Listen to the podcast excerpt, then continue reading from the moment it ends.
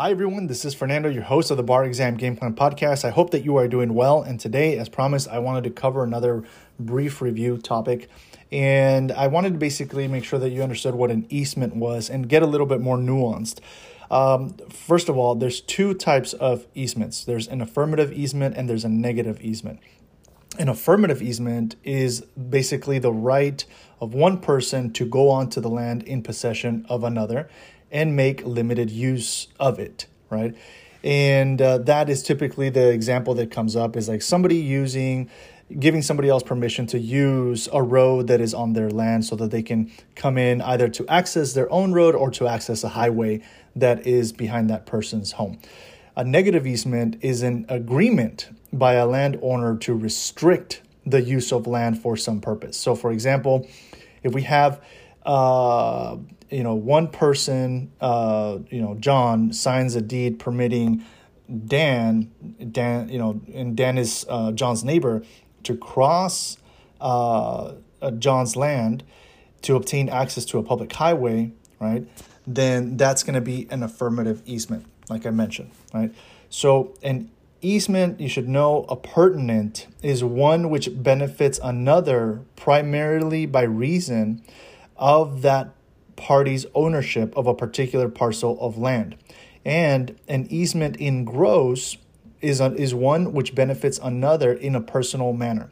So let's distinguish between that as well, because those are, you know, easement appurtenant, easement in gross is something that comes up a lot in the MBEs and in essays. And you have to understand the difference also between that and an affirmative and negative easement. So if, uh, you know, uh, X party signs a deed giving Y, who's X's neighbor, the right to use X's jacuzzi, um, then because X intended this right to be personal just to the neighbor, to Y, then she has an easement in gross. That, again, an easement in gross is one which benefits another in a personal manner. Okay?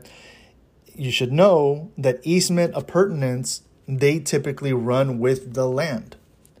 Easement in gross because it's such it involves such a personal manner, those do not.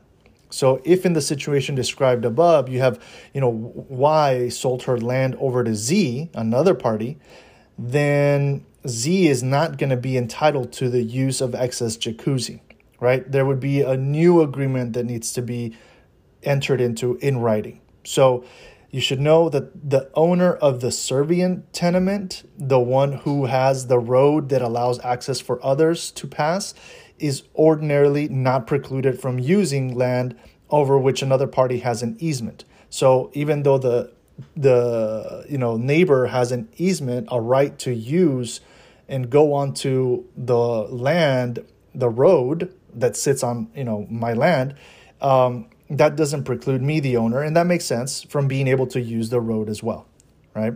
So I want to make sure that you have that understanding, and if you have more just detailed questions about it, just go back and review those key differences between an affirmative easement versus a negative easement, an easement appurtenant versus an easement in gross, right? And which of those runs with the land versus not. So I've covered it quickly here, but those are the key points that you should know with respect to easements, which tend to trip people up a lot. All right, good luck. Catch you at the next episode. Bye. This episode is brought to you in part by Juno, the collective bargaining group here to get you the best rates on your student loans. To learn more, go to barexamgameplan.info and click on the Juno logo.